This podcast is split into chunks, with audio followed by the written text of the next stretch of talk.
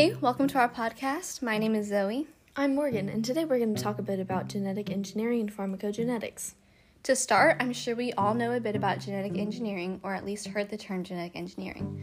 But to summarize, genetic engineering is the process of using DNA technology to manually alter an organism's genetic makeup in hopes of improving it or getting a specific desired outcome.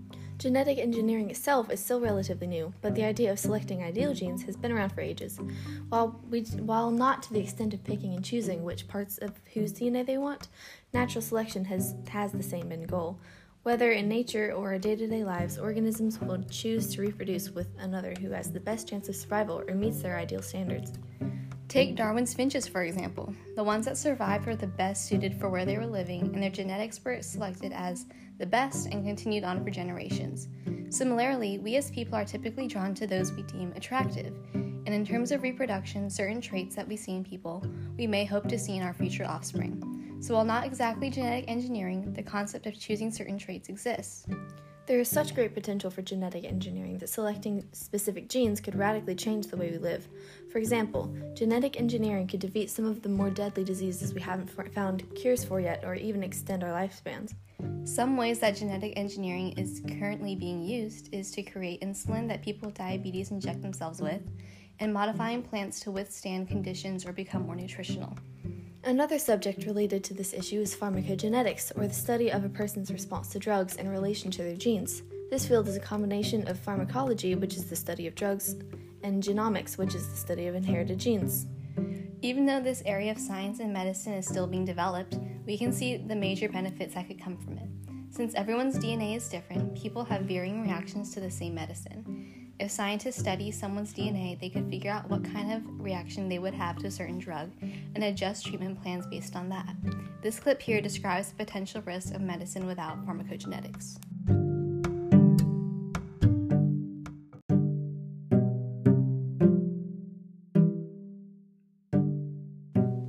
Almost all drugs are metabolized by a combination of CYP450 enzymes and phase 2 enzymes such as TPMT and UGT.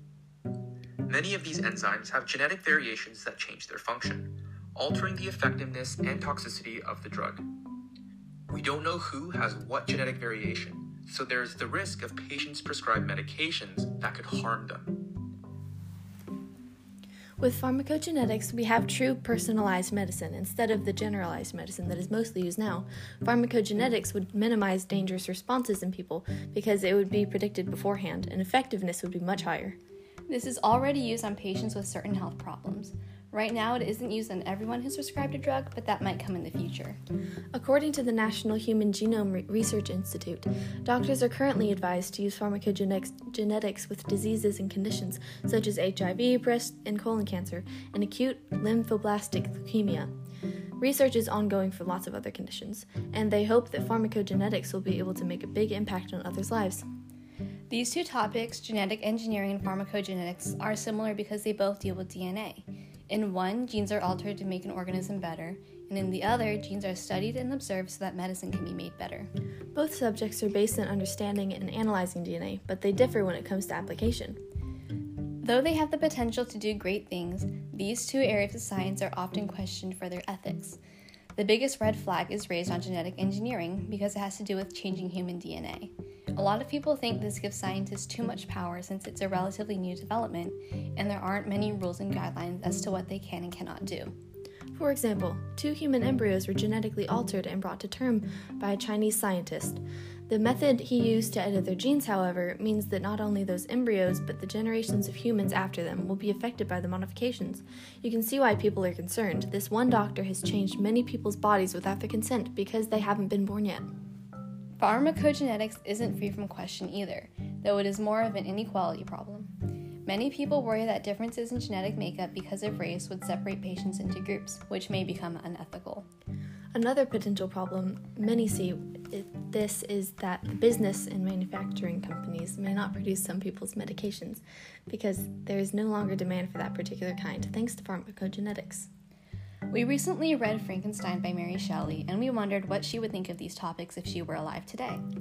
I think overall that Mary Shelley would be against genetic engineering since she wrote an entire book about the dangers of taking science too far, especially when it comes to experiment, experimenting with humans.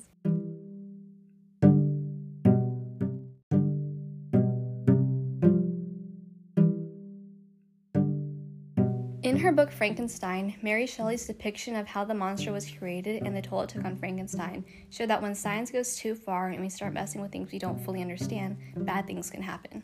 In the book, what was supposed to be a beautiful being invented by Dr. Frankenstein turned into an unsightly monster that terrorized the town and murdered those in it. Frankenstein pours years of blood, sweat, and tears into creating the monster, which he immediately regretted once he saw how truly terrifying it was. This relates to genetic engineering because one of the fears that many people have is that we won't know the true consequences of how gene editing will impact the individual or future generations. Maybe we'll have another monster on our hands. There will always be some potential risks, risks with genetic engineering and pharmacogenetics, and worries about how it will affect future generations. However, with restrictions and regulation, genetic engineering and pharmacogenetics could change the way we live our lives by improving medicine and enhancing the foods we eat. Thanks, for listening to our TED Talk. This has been Morgan and Zoe. See you next time.